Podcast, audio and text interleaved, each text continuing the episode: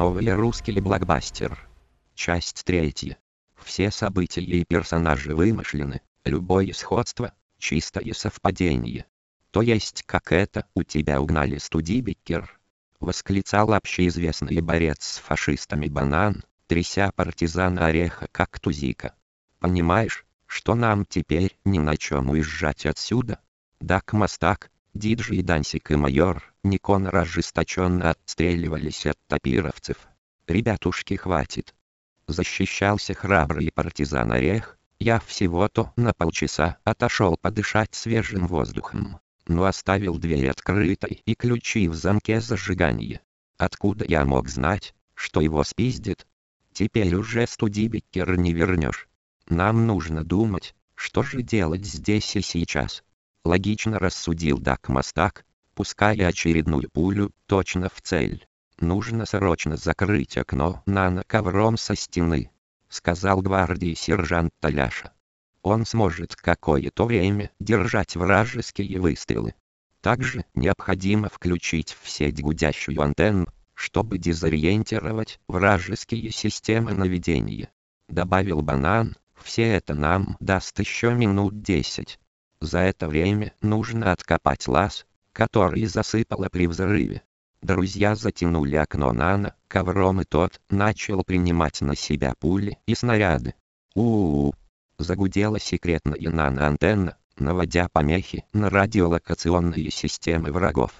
Товарищи бросились на кухню. От взрыва лаз оказался заблокирован упавшей газовой колонкой.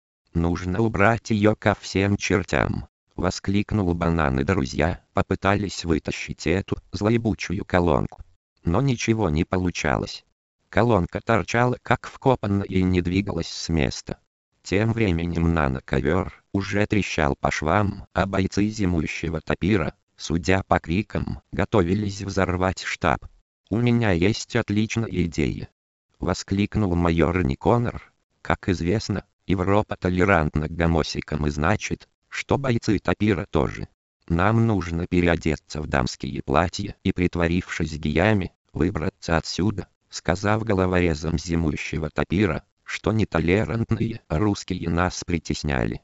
Я не нахожу эту идею отличной, сказал общеизвестный борец с фашистами Банан, но похоже, что другого выхода у нас нет.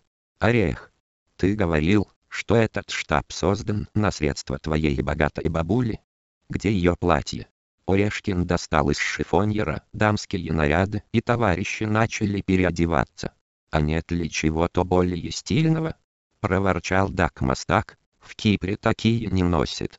У нас с Никонором есть новенькие макбуки», — сказал Банан, «я полагаю, что они настолько изящные, что довершат наш гей-портрет. Ну что на выход?» Храбро воскликнул гвардии сержант Таляша, заправляя в платье пушек. Топировцы готовились произвести выстрел из подоспевшего миномета, как вдруг бронированная дверь в штаб Ельды отворилась и из-за нее показался белый флаг, выполненный из кружевного бюстгальтера богатой бабули Ореха. «Миленькие, не стреляйте!» Послышалось из-за двери, из которой появились пять мужиков в дамских платьях. Впереди шли бананы Никонор, приветливо махая макбуками. «Мы, гомосексуалисты!» — закричал партизан Орех. «Эти русские нетолерантные звери притесняли нас, но теперь вы нас освободили!» — закричал Диджи Дансик. «Спасибо вам. Мы, пожалуй, пойдем. Где эти русские свиньи?» Послышалось из-за машины. Они заперлись наверху, в своем противном штабе, и готовятся к смерти. Сказал Банан. Ну вот и отлично. Мы как раз развернули минометы и рпоги. Огонь! Скомандовал офицер топировцев и смертоносные снаряды полетели в штаб Ельды. Ну мы пойдем. Повторил просьбу гвардии сержант Таляша, с горечью наблюдая, как партизанское убежище разрывается на куски.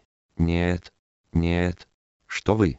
Из-за укрытия вышел офицер с автоматом, одетый в черный кожаный плащ. У нас в полку есть специальная гей-рота. Там вас согреют и развлекут по полной. А еще ваши сахарные задницы пройдут посвящение с использованием флюгогехаина. Подошедшие сзади штурмовики сопроводили новоиспеченных гейтопиристов в фургон. Продолжение в следующей части.